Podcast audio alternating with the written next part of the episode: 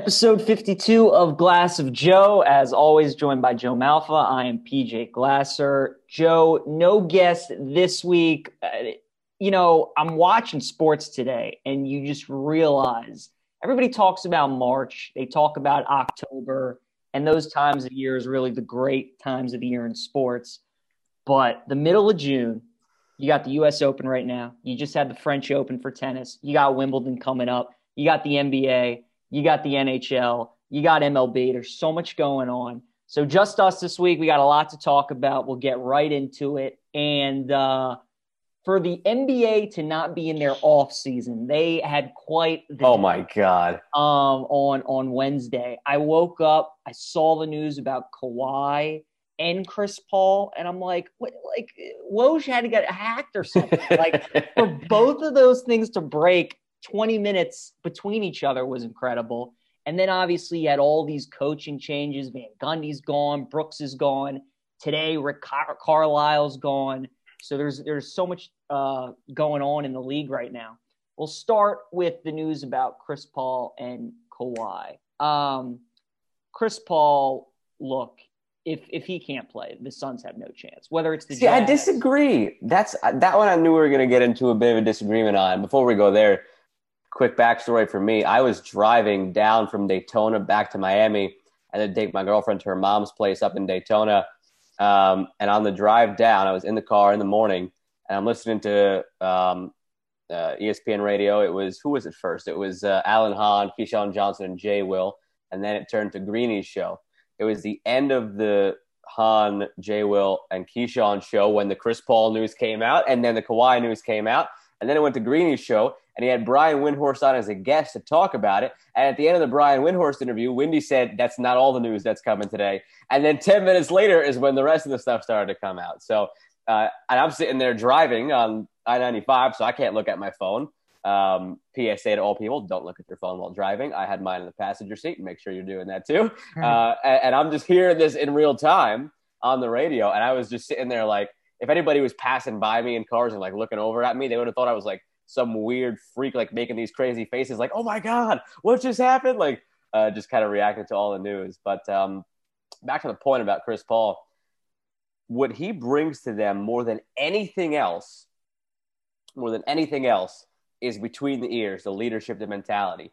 That doesn't get lost if he's not on the court because all he'll end up doing if he's well i take that back. If he's you know what? Scratch that. If if he can't be there because of covid he won't be on the bench um, I was going to say, you know, he'll still be there on the right on sideline, the sideline cheering, you know, still barking at them, but that he won't be actually. So yeah, I, I leadership's It'll be a big deal. the leadership's a valid point. The reason that I think the Suns simply have no chance is I look at today's NBA and I think that every team that continues to move forward and forward has two closers. Okay, you watch that Denver series, and whenever games got tight, Chris Paul was always their guy because they focused in on Booker and Paul was guarded by Campazzo and he just ate him alive.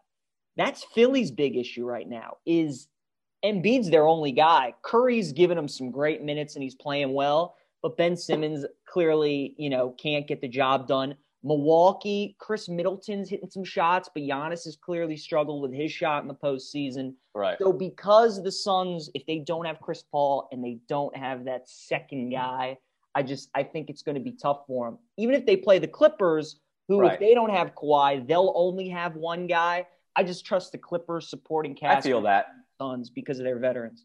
I feel that, and I didn't think that through. That if it's because of a COVID issue, he won't be on the bench. Um, but besides that, just based on their talent and what they've done, I've seen some. You know, prior to Chris Paul going supernova the last few games and being that type of closer, the rest of the game their advanced statistics are better with him off the court and with other guys on instead. But then you start measuring clutch time, and that's what he brings to the table. So I think without him, especially if they're going up against a Clippers team that doesn't have Kawhi, they can get by with just the one closer in Booker and start relying on some of the other guys to just keep hitting their threes the way they have been. Every now and then, you know, Jay Crowder for all the jokes that are made on Twitter that there is not a shot that he's ever seen that he would not like to take. Uh, he does sink some of the big ones. Um, so they got plenty of other guys that you could run through on that team. DeAndre Ayton, uh, just could feast in the post, I think, against Zubac, who, again, another subject of plenty of jokes and shade on Twitter that Zubac, his, I mean, his plus minus is absurdly terrible, uh, and it has been. So you could feast inside with and I think you can get by. And I do think it's going to be the Clippers coming out of that. I mean, for the narratives that we've had about Paul George, the guy's come out with three consecutive 30 plus point games, and the most recent one did it without Kawhi. So I do think it'll be the Clippers coming out of that. And if it does end up being Clippers Suns, I'm very, very interested to see what the Clipper team looks like without Kawhi in a full series against a team like the Suns, like you kind of alluded to. Um, the depth and the veteran qualities are there versus a young team. You could argue that the Suns are more talented as a whole, but they don't have the the veterans that the Clippers do. Like you you can't compare the two. I mean, it's only Chris Paul alone who's bringing the average age of the Suns upward. So you can't compare the experience, and that's going to factor in.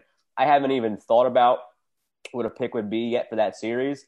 That's a bridge we'll probably cross next week in the episode. Actually, we're gonna have next week also. I wonder be by the end of by the end of this episode, we're gonna have to make a pick for that probably. If Chris but, uh, Paul is out for the series, I wonder what Vegas opens the series total at. I think it'd be Clippers minus like 120. I think they'd be favored, but I'd I'd be interesting to see where they would lean if Paul if they assume Paul was out for four or five, maybe even the whole series. And now this could totally be a moot point because by the time that series even begins, if Clippers and Jazz go seven, that series won't start till next Tuesday or Wednesday, I believe. Um, so already by that time, Chris Paul would have already had, I think, eight days, nine days uh, of his stint away from the team. So you'd imagine that he'd be coming back in short order. But like again, not enough details have been released about that. Um, and spoiler alert, as I briefly, briefly mentioned, we're not going to have an episode next week. We're going to mention the upcoming schedule at the end of the show. Um, so maybe by the end of the show, PJ, we're going to have to circle back and, and make uh, some predictions on what we think will happen uh, in these final games. But those are two massive injuries, and or injury for Kawhi, COVID case potentially for Chris Paul, and it's been a theme of the whole postseason. I mean, mm-hmm. the Suns get through with the injury to Davis. The Hawks are still pulling through, but they lost Hunter, and Trae Young's not 100%, and Luka in his series wasn't 100% with the neck, and um, who am I missing? Uh, Joel Embiid is not 100% with his knee injury. And the only team that really Kyrie. is fully healthy, Kyrie, I was, I was getting it to the Nets now. I got it up on the screen here. It's 34 21 bucks the moment at the time that we're recording this. Uh, James Harden's not 100%. Kyrie's out. The only team that really is 100% or close to it is the Bucks. They're only missing Donte DiVincenzo. So it's just been a war of attrition right now. And uh, you know, LeBron mentioned at the beginning of the year that he thought this was coming. Um, unfortunately, it has set in towards the end of the season now, and you just hope it doesn't impact things too much. But it's the way it is. Mike Conley too for the Jazz. I mean, it's it, yeah. the list goes on. But all the teams are impacted, and it's all pretty much big names for all the teams. So it's kind of balanced out in the end. It's not like one team has the injuries, one team doesn't. So it's been really, really interesting. And I mean, it makes for good drama because you just you, you think as soon as you're you figured out which team has the advantage or which team is going to win the series, somebody gets right. injured, and it completely changes things. I'm with you though. I think the Clippers beat the Jazz uh, and win that series. Bucks Nets, man, I just I, I got to go with the Nets. Milwaukee not winning that game five. That just you know it's it's that that that showed me a lot. It showed me a lot about Coach Budenholzer and just. I think we've seen a lot about Coach Budenholzer ever since he was in Atlanta, but man, it but showed us more about Budenholzer. was it was really bad. Philly's lost too, really really bad. I still think Philly wins that series, but man, credit to Atlanta because nobody gave him a chance, including nope. myself. But uh, man, Trae Young is really really good. That whole discussion about the Doncic and Trae Young trade I'd still rather the have most Luka, even trade of all. But like Trae is really yeah. not that far behind. That was a great, great trade.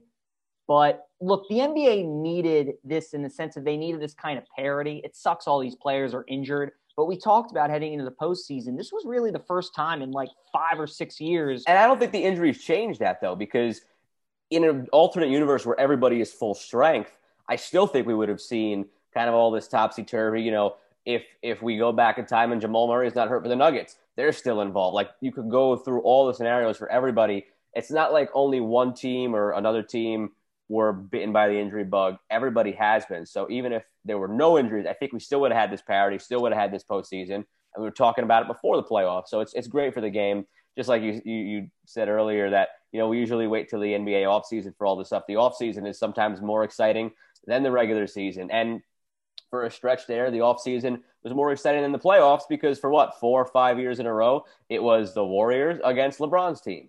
Simple as that. So, uh, now we're getting away from that as well, where a few teams in each conference could make it to the final. So overall, better product, and uh, and it's been really really fun to watch more so than the past years too. Uh, and then we get to the coaching side of things that have happened. There are like six job openings, I believe, right now, and there could be more to open up if Milwaukee loses their series, Philly loses their series, Budenholzer, and maybe even Doc Rivers could be in some trouble. Of the coaching vacancies open right now, though, what job do you think is the most desirable? And if you had your pick, which coach would you love to see coach for X team? It's a good question. Um, first of all, the two announcements that were made during that span of like 30 minutes with all the Woj bombs, uh, the Van Gundy move was not a surprise. And the Scott Brooks not agreeing to a new contract, also not much of a surprise. It's just that it's just the way it happened that they were all back to back. That was like, whoa, this is a pretty big news day. Uh, Carlisle was a bit of a surprise. I feel like throughout the season there were some rumblings about, um, you know, does Luka like the way he's u- being utilized? And uh, Kristaps, who has way underperformed his contract, of course, he wasn't happy with the way he was utilized. And there were just seemed to be some rumblings like they needed to maybe just mutually part ways. And it got to that point, and they did. Um, what it was one of those where I wasn't going to believe it till I actually saw it, but now we see it, and I'm like, okay, that kind of makes sense based on what we kind of saw throughout the year. Now, as far as which one would I like to see, it's actually two jobs that just opened up in the last 48 hours, just making a little swap. I would love to see Carlisle with the Pelicans because you think about in his 13 years, I believe it is with the Mavericks, what he was able to get out of all of those teams you think about a team that made it to the finals and a team that won the finals, never had multiple superstars. It was just Dirk and then really good supporting cast. The Pelicans issue right now, and you heard the rumblings today from the Athletic that the people close to Zion are unhappy with the pieces that have been put around him for the Pelicans. And you take a look at the Pelicans roster, and it's Zion, and then there's some nice pieces, but there's no other real superstar on that team. And all of a sudden, you're connecting the dots. You think about what Carlisle did all those years with the Mavericks. You think about the construction of the Pelicans. You think about how great a coach he is, how young they are, how he can mold that team into the new Hawks. Just what we saw with the Hawks this year, that could be the Pelicans just as easily next year with the young talent they do have and the moves they can make in the offseason. So I would love to see Carlisle there. I'd love to see Becky Hammon get a job up in Portland. That would be a good one too. Uh, but Carlisle to the Pelicans, two jobs that were shuffled in the last 48 hours, that one really stuck out to me as a possibility. I, I do. I like the Carlisle to uh, to New Orleans. I'd love to see Becky Hammon to Boston. Actually, I think oh, okay. she'd work really well. You go from one great organization in the Spurs to another great organization in the Celtics, and I just think she would really strive in that kind of environment with Tatum and Brown and that win right away kind of culture. I think she would if she goes into a situation where a team's looking to win now, I think it would really, really be a good spot for her. Um, another one possibly that could be interesting is I would want to see Jason Kidd possibly go to Portland and work with that backcourt of Lillard and McCollum. Kidd, obviously one of the best guards in NBA history. Just playing. I would like to see Kidd with the Mavericks too. Actually, thinking about Carlisle leaving there and a place that he played Jason Kidd, and uh, the fans enjoyed him there. And I think having him with Luka, I think that would be an interesting pairing as well. That that's a good call. Yeah, there's some interesting openings. Look, as a Wizards fan, I'm interested to see who they hire because it's not a desirable job considering of what's open and what other jobs could be open and but at the same time, it's a franchise that really has not experienced much success. and it's with an owner who's very loyal and has shown that he's willing to give you some years to try right. and do things. So that could be an interesting job as well. But I, Carlisle, it seems like he still wants to coach. He just kind of wanted to refresh uh, and move on from Dallas, and he's going to be highly coveted wherever he goes. So oh, whatever job he lands is probably going to be the team that uh, that gets the best coach. Absolutely, and you mentioned Budenholzer and Doc Rivers if their jobs can be in jeopardy. Uh, Budenholzer, if they lose this series, I think he's absolutely fired. Yep. Um, and I honestly don't know if he's going to latch on somewhere else right away. I think he's going to have to go the route. I mean, granted, uh, Mike D'Antoni was older and he wasn't sure if he wanted to head, be a head coach again. Um, so he obviously is on the bench with Steve Nash with the Nets. I think Budenholzer is going to have to take a year as an assistant somewhere, just because you look at what he had with the Hawks and how he was the one seed that year, and then they just flamed out, couldn't get past the second round. And now with the Bucks and all the talent he has with the Bucks, and going out and getting Jrue Holiday and all these other pieces to go with Giannis, who's a multi-time MVP and Defensive Player of the Year and All NBA, and you can't get out the second round. Um, I think there's just something that's going to be sort of radioactive about him, where people will want to let it sit a year go be an assistant, go learn how to make in-game adjustments for Christ's sake, and then figure it out as the head coach for a team the following year in 2023, 2024. Um, don't know if he'll get a job right away. And then Doc Rivers that you mentioned, I don't see any way personally that he gets fired. I think if Philly were to be eliminated by the Hawks, even if they go out and maybe lose in five or six, where it's a non-competitive series against the Nets or the Bucks in the next round, um, changes will be made, but I think the changes that come would be trading Ben Simmons. We already heard the rumblings about it. Maybe it was past year, if it was in a package for James Harden or whatever the case may be. I think a change will have to be made. I don't think they could continue as is, but I don't think that changes Doc Rivers. He's a guy who's too respected. He led them to the one seed. You got to give him more than one year. Now, if they lose to the Hawks, again, I still think Doc Rivers keeps his job, but the argument could be made for him getting fired. I just don't think they would go that route, nor would I if I were the owner of the Sixers. I agree with you. I think Bud's gone if they lose. Doc Rivers, they were still the best team in the East, and um, I, I, you can clearly see the improvement they made from Brett Brown to Doc Rivers, but this has been Doc's track record, and I think oh, yeah. really needs to be real. We talk, himself. we joke about how much the players from that Celtics team have milked that championship Kevin Garnett, Paul Pierce, Rajon Rondo. They they have all these reunions all the time, and Kendrick Perkins is on TV, always mentioning when I won a championship with the Celtics, you know, all that kind of stuff. They've milked it for so long. So is Doc Rivers. I love Doc Rivers. He's one of my favorite coaches of all time, and people hold him up on that like Gregg Popovich level.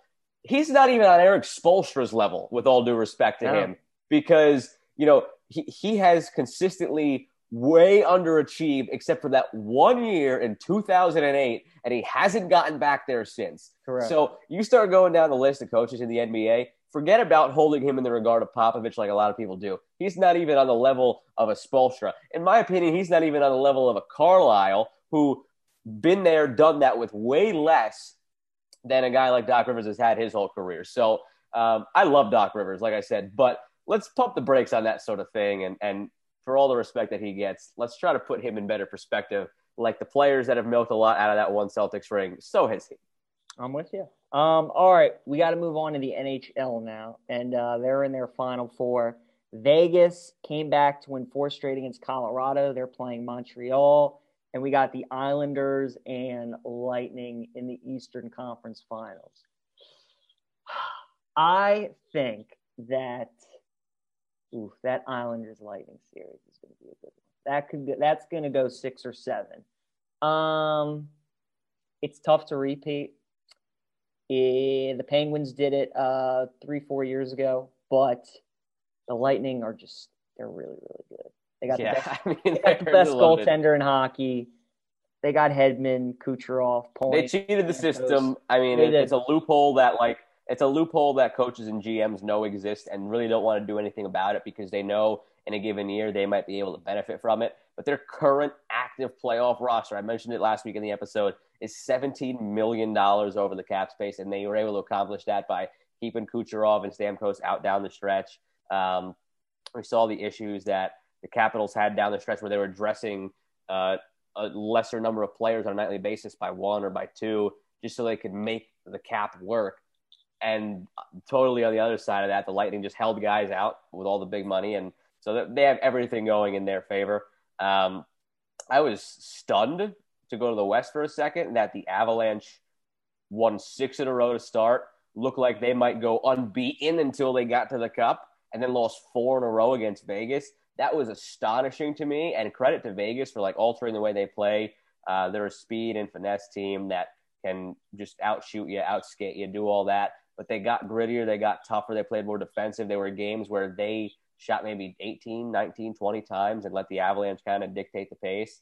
And yet they still won four in a row. Um, credit to them. Can we talk I, about how annoying it is that they've been in existence for four years and they've made the Western Conference Finals? Yeah, I, those, those long-suffering fans. I, I mean, mean really, boy, do they really have hope bad. they get a ring this year.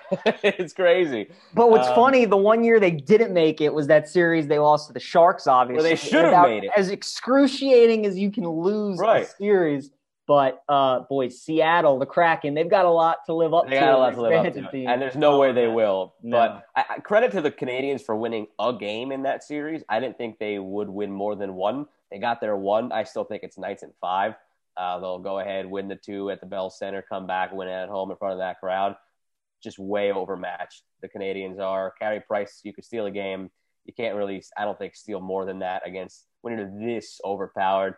Um, so there's really no question to me that it's going to be the Knights coming out of that. But the Lightning and the Islanders, like you said, very little doubt in my mind that that series goes six or seven. Um, I do think the Lightning come away with it. Just again, at the end of the day, just a sheer talent powers through. And I alluded to it earlier, and I'll touch on it more in a bit. We're not going to have an episode next week, so my prediction is for the Lightning and Vegas to come through. Uh, and then from that point on, I mean, I, am going to have to think about that one for a long time. Uh, which which of those two teams uh, I'm going to pick to win the cup because that series has everything you want. It's going to be a great series if it turns out to be that. So we'll have time for the following week's episode to get our Stanley Cup picks in. But for now, I'll go with Vegas and and Tampa Bay coming through. And just like the founding fathers of the NHL thought back in the days of the original six, that one day it would be a team from Las Vegas and Tampa Bay playing for the Stanley Cup trophy. Just play the games outside, have the ice melt, you know, 95 degrees, June, July days. Um, I'm with you though. I think they're the two best teams in hockey. This was probably this could have been a finals matchup that we got three years ago, and uh, they've really been the most consistent teams over the last four years, Tampa and Vegas. So I think it's only right that they meet in the Stanley Cup. And, and I'm rooting for Tampa because like for last year, for all the championships that were won in bubbles, and for anybody who wants to claim there's a sort of asterisk, there's no asterisk with the Stanley Cup. Like that was a grueling time they had in the bubble up in Toronto and and in uh, um, Edmonton, and there's no asterisk by it. But for such a great core on that team, for the deep runs they've made, going all the way back to 2014, 15, and so on and so forth since then, they deserve to have a cup that's won the normal, proper way yeah. in front of a sold out crowd. They deserve that. They've earned that with how good they've been for so long.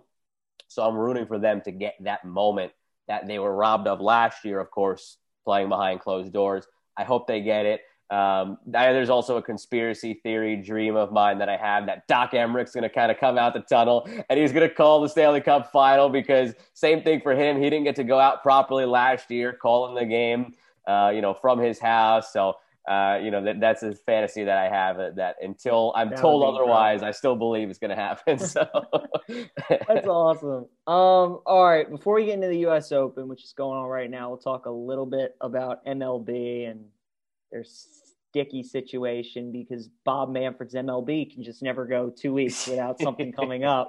Um, Tyler Glasnow, what he had to say personally really woke me up because look, the whole sticky situation. I mean, I'm listening to all these things, I'm hearing people's points, and I'm just like, look, I mean, people know whether or not you know guys are, are cheating and and what but when Glasnow said that he now has to completely change how he's pitching because the MLB they're banning certain things, and he got injured because he couldn't use sunscreen and the rosin bag, which which he uses to pitch. I mean, that really opened uh, things up for me because baseball things are passed down. Minor leaguers are taught a certain way. They follow the veterans, how to go about things, how to help them control their the balls and how they want to use uh, different pitches and stuff. And to just change it like middle of the season, and, and I mean, it's just it's crazy. Look, they, they got to get the spider tack out of the game. I mean, that's for sure. Like that, I think everybody agrees is next level over the line. Same thing with pine tar, and that's why, like with Michael Pineda, when he had it on his wrist and his hat, he got suspended. Like that kind of stuff. Like get it out. Like nobody wants it. Even guys like you know Gerrit Cole, for as guilty as he has sounded every time he has spoken into a microphone the last couple of weeks, uh, he brought up a good point yesterday. I think it was where you know get us on the phone, get me on the phone, get a, a, a hitter like Josh Donaldson who's upset about it on the phone, and let's talk it out. Like, what is where is the line that we want to draw in the sand? Um, we kind of agree that sunscreen and rosin doesn't give the pitcher an advantage per se on RPMs. It's just a matter of having a grip. But pine tar, spider tack, anything else they want to use, that maybe that's too far over the line, and it does give you like a performance enhancing advantage. So but that's the problem with the MLB, PJ. They don't talk it out. And that's why when they get to the CBA negotiations coming up, I don't think we're going to have a season next year or we're going to have a shortened one because they don't like to talk. Think of how difficult it was just to get last season underway after all the back and forth that we had. So Bob Manfred's MLB, and that's the way it is. But I also like I have no reason to doubt Tyler Glasnow, but I do find the aspect of him getting injured because of the lack of it a little fishy. And there's been some veteran pitchers who have come out and said, I understand his gripe, but I have a hard time believing that's why he got injured. And Tom Glavine was one of the ones who's, you know, obviously one of the greats and stand up guy in the game came out and said it. I have a hard time believing that's why he got hurt. Um, I have no reason to believe he's lying, but like it just doesn't compute to me. Like I don't know. It didn't really make sense to me. I don't think it made a sense, a lot of sense to a lot of people. So I understand all the argument he's had about um, wanting to at least a sunscreen in the rosin, as do a lot of pitchers. But for it to cause the injury, like that's where I was like, all right, maybe this is just a little too far. And he's kind of trying to play the sympathy card and uh, try to get more in the pitcher's favor here. So that was just a little fishy to me. And I think a lot of veterans seem to come out and agree after that came out as well. Fair enough. Um, all right, U.S. Open. It's going on right now at Torrey Pines. So going into the U.S. Open, there were four guys that I liked. I liked Koepka. I liked Schauffele. I liked Finau, and I liked Leishman. Koepka for obvious reasons because it's a major and it's Brooks Koepka. I like Schauffele because the dude's finished no worse than fifth at a U.S. Open. He's from San Diego. He went to San Diego State. I'm sure he's played Torrey Pines hundreds of times. He was born there. Yeah, Finau I liked because he's always played well at Torrey Pines, and he's just another dude that plays well in majors. He's always right there. Leishman, uh, he's from Australia, and the Poa annua grass, which they putt on, is the stuff he putted on growing up his whole life and that he's played on. He plays well at Torrey Pines. So those were the four guys I've liked. Koepka Schauffele have played well. Finau was plus three today. Leishman's plus one right now through like 13 holes. So U.S. Open, look, you just you got to make the cut. Have a good Saturday. Get yourself into position for Sunday, and anything could happen. But man, I, I watched a lot of golf today, and Brooks Koepka was just fairway green stress free pars. When he got himself into trouble, and you're thinking, oh, and a normal guy would make double bogey, triple bogey. He makes that eight footer for bogey to just keep it at one stroke lost. The dude's just in a rhythm right now. He looks comfortable. When he was at Kiawah, you know, he was just trying to persevere, but you could tell he wasn't quite the same. But today, he just looked like he's back to his normal self. And when you're playing on a course like Torrey Pines, a U.S. Open course, when the winning score is probably going to be five or six under, you know, it's it's the best players in the world. It's dudes that aren't phased, won't get nervous in the moments, that can play out of the thick rough, that can just hit big shots when they need it, and that's what Koepka does. So after what I've seen today, I I feel pretty good that uh, that Brooksy will probably win his third U.S. Open. I have very little to add because I have watched zero golf, and I probably won't watch any golf until Sunday because all of my attention at the moment is on the Euros. Uh, and this is where like I knew we would get to our divide where you will flock to your thing and I will flock to my thing, which is soccer, and yours being golf. So I've watched very little. All I have to add is that I also uh, picked Schauffele in every pool that I'm in and bet him. Uh, and I like what I saw so far. And I think he's a very safe bet to finish top five. But I don't necessarily. He's just he's just one of those guys where I'm not going to trust that he can mentally do it on Sunday until he actually right. does it because he hasn't done it yet. Right. Um, but I'll find out on Sunday when I watch my first golf of the weekend because, like I said, all my attention at the moment squarely on the Euros, and it's been a very fun tournament. It's been a scary tournament with what happened to Christian Eriksen. Yeah. Um, How's but, the United States doing? Uh, the United States, they haven't been part of Europe, I guess, since 1775, technically. So well, that's unfortunate. they're not in the Euros, but they did. So they haven't lost. So they haven't lost. They haven't lost. That's good. They haven't lost, but they had that big game uh, 10 days ago now against Mexico in the Nations League when they won 3 to 2 in extra time. And uh, everybody was going nuts. And it's a sign of things to come for a very, very bright up and coming team that I believe when the next world rankings come out will crack the top 15 and it's only up from there. So all looking good on, on the U.S.'s front too. Man, if the U.S. like if they actually did something in the World Cup, this place would be. I mean, United States would be nuts. Crazy. It'd be, be It'd be nuts. It'd be awesome. And and like we're getting closer and closer to that point. Like 2022, right? Night when they beat. That's when it's coming up. 2022 December. It's coming up. Um, but I mean, like in the sense of, I mean, look, because they missed the 2018 World Cup, and this is a tangent that I didn't think we were going to go down, but I'll always embrace this conversation any day of the week. 2018 missing the World Cup made us kind of forget how crazed this country gets when the U.S. men's national team's at a World Cup. Every time they played during the 2014 World Cup, the country came to a standstill. That was everything that was going on on Twitter, on TV, all over the place. Oh, yeah. And that's when the team was okay. Uh, the team that time around was favored to get out of the not favored to get out of the group, but there was a good belief they get out of the group. They were in the group of death with Germany, with Portugal, and Ghana. with uh, Ghana. Yes, that's that was the other one, and it was the toughest group of the tournament. They get out of it. Places going nuts. You had the Tim Howard game where they should have won it late in that one. They lose to Belgium.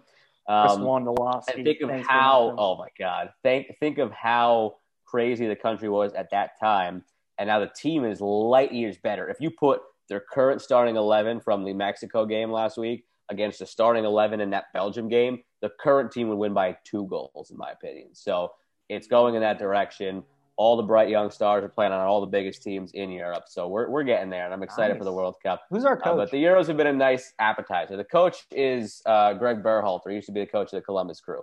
So not a big name. Uh, yeah. I think come the next World Cup cycle in 2026, I think Jesse Marsch – will be the head coach. He's currently the head coach of uh, Red Bull Leipzig in the Bundesliga, and he is the first uh, American head coach out there. So he is doing really big things in the coaching ranks, and I could go on about this all day, and so I'm not I, going I, to because I had asked. I didn't know if it was Bruce Arena if he was back for his fifth stint with the team. No, God, oh, no. That, that that that name is not to be uttered again in the history of this podcast going forward, and that's it. Sounds good. Um, all right, nor Jim. is the nation of Trinidad and Tobago. No offense to anybody who's from Trinidad, but that's just, just bad memories. Just bad memories when it comes to that. So, uh, so yeah. um, all right, trivia time. You're up by two, 21 to 19. I have a golf question for you. I don't know what you have for me. Okay. I went NBA for you because I figured golf was too obvious and easy. I went yeah. golf, I think, last week. So um, all right, my golf question for you. So when we've done golf, it's all been players based.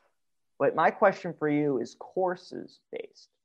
So since 2011, not including Torrey Pines this year, 2011 through 2020, can you name five of the 10 venues where the US Open has been played? Since um, you said since the last time it was at Torrey Pines? No, since 2011. Since 2011. Yes. Okay. Because I wanted to try and do the the decade. The okay. So in this decade, the U.S. Open golf courses. let me see where the U.S. Open was. Um, okay, so yeah, so Torrey Pines was in 08. So they actually played in. Okay, so since it was in Torrey Pines, there there's 11 Okay. different courses. So if you can give me five of the 11, I'll give it to you. All right. Um, Go ahead. All right. Last year it was at. Was it Pebble last year? It was not, but Pebble is one of them. 2009. Okay, It was okay. Pebble two years ago. All right. In the last few years, I don't know what the years were, so I'm not going to match it to the years. Yeah, you just have to name courses. I don't have to, but I know in the last few years we've seen Winged Foot, we've seen Good. Pebble, and we've seen Shinnecock. I don't know the order. One of those might have been 2014, 15, You got 16. three of but I know we've been there. Um, oh God. So Those are the three I thought you'd get off the bat. Can Uh, you give me all right. two more?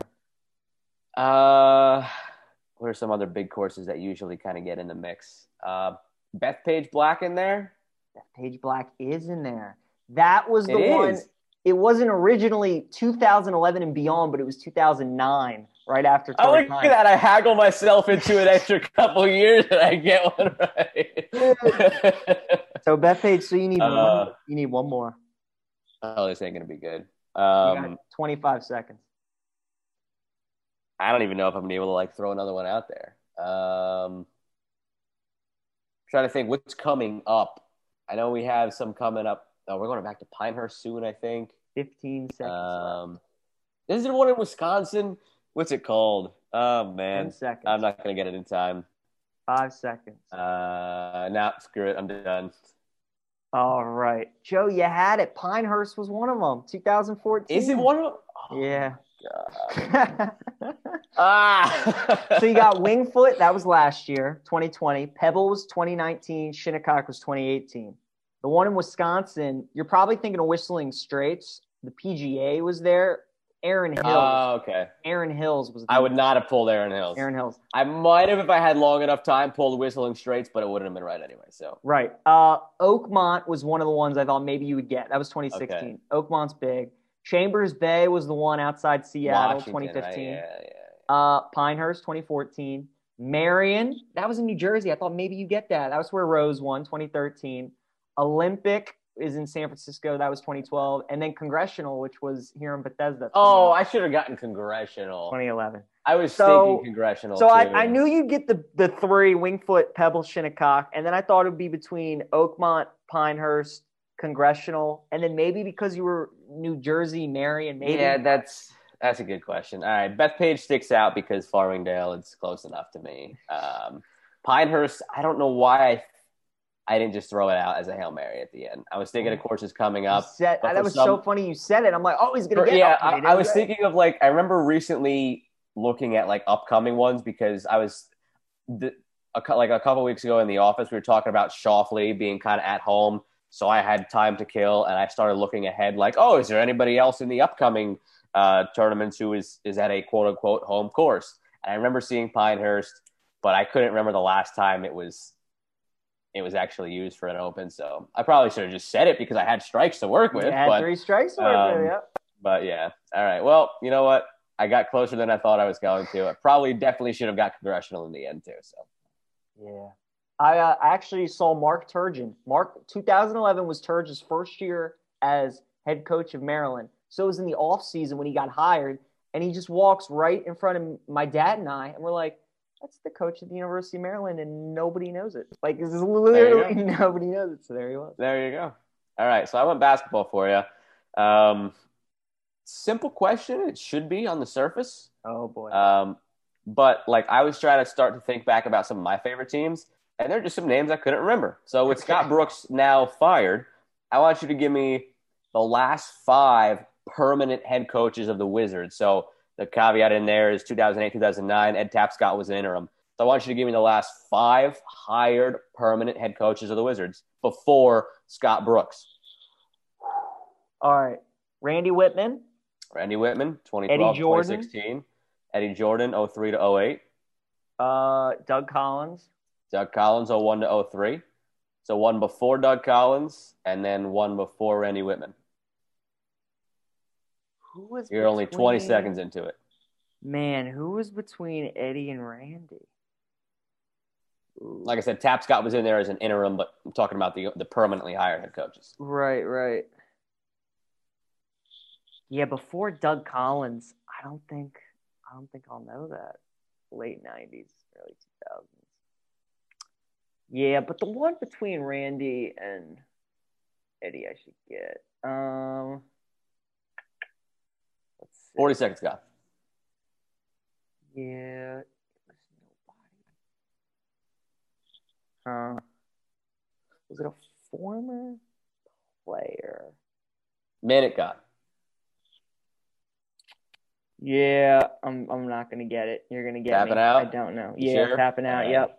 All right, all right. So uh, back in 2000, I, so I thought you might. I know it's a long time ago, but I thought you would get it just because it's a big college basketball name.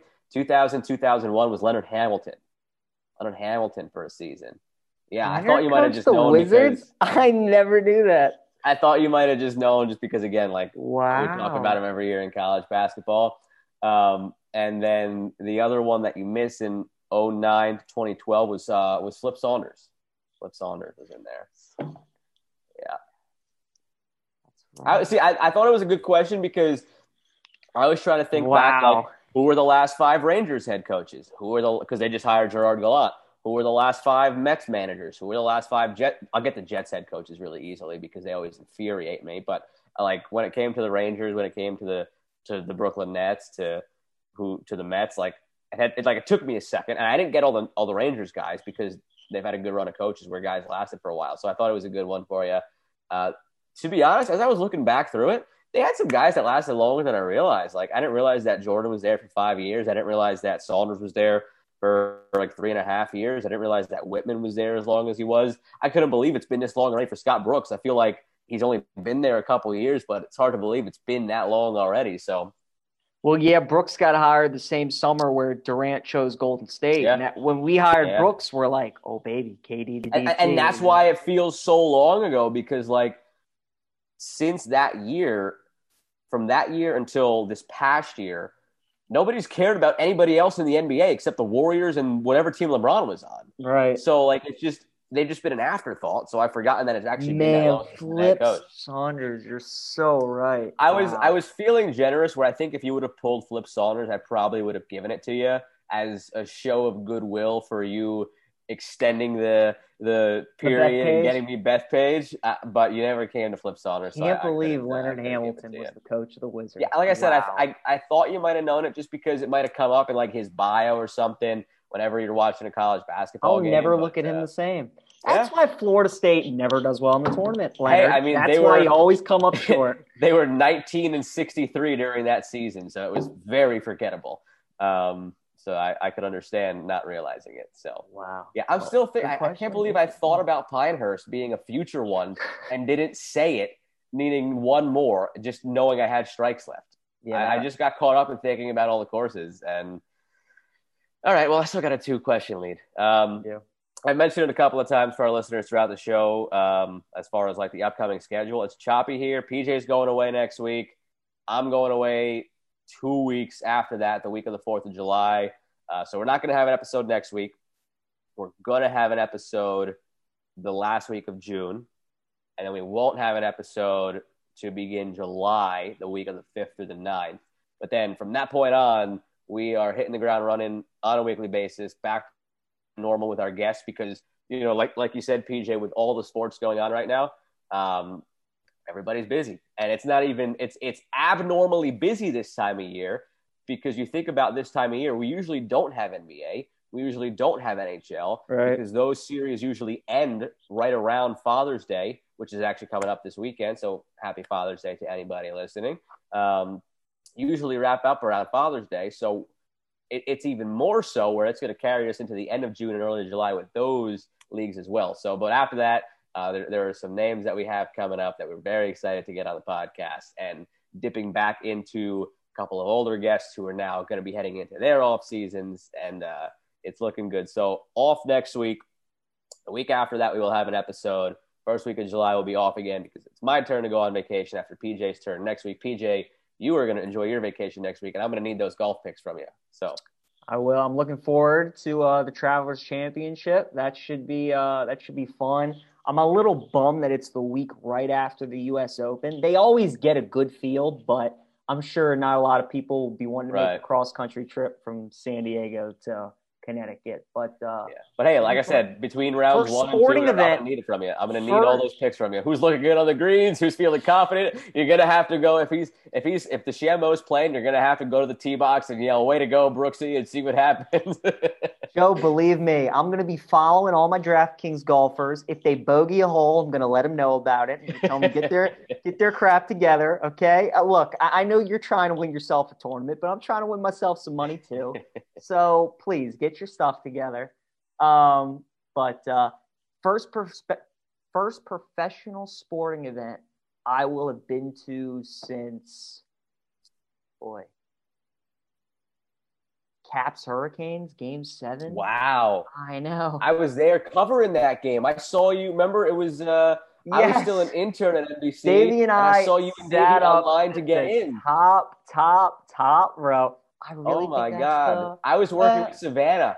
I was working with Savannah McCann that day, and for our listeners, keep that name in mind because she's working for MLB now, and we hope to have her as a guest coming up soon. But I was working with Savannah McCann that day. You guys were sitting all the way up in the corner. It was you and Davey. I saw you guys online trying to get in. That was the last. Wow! that's a lie actually because You had to have been at NFL something else, PJ. Well, you had the- to have the- been. the- oh yeah, that's such a lie. The NFL That season. I Was- went. there's no way. That was the that was the spring of Yeah, 2019. that, that was such a lie. I forgot about football. I went to see the Ravens in Seattle, and then I saw them at home against the Texans. So that was Okay, That was- that's more like that it's still a long time. still a long no, time. it- I haven't been to nose. Hey, game yet. This It's that been to a time again where we're getting back to those kind of like first. Like I went to the movies for the first time last Yeah. weekend.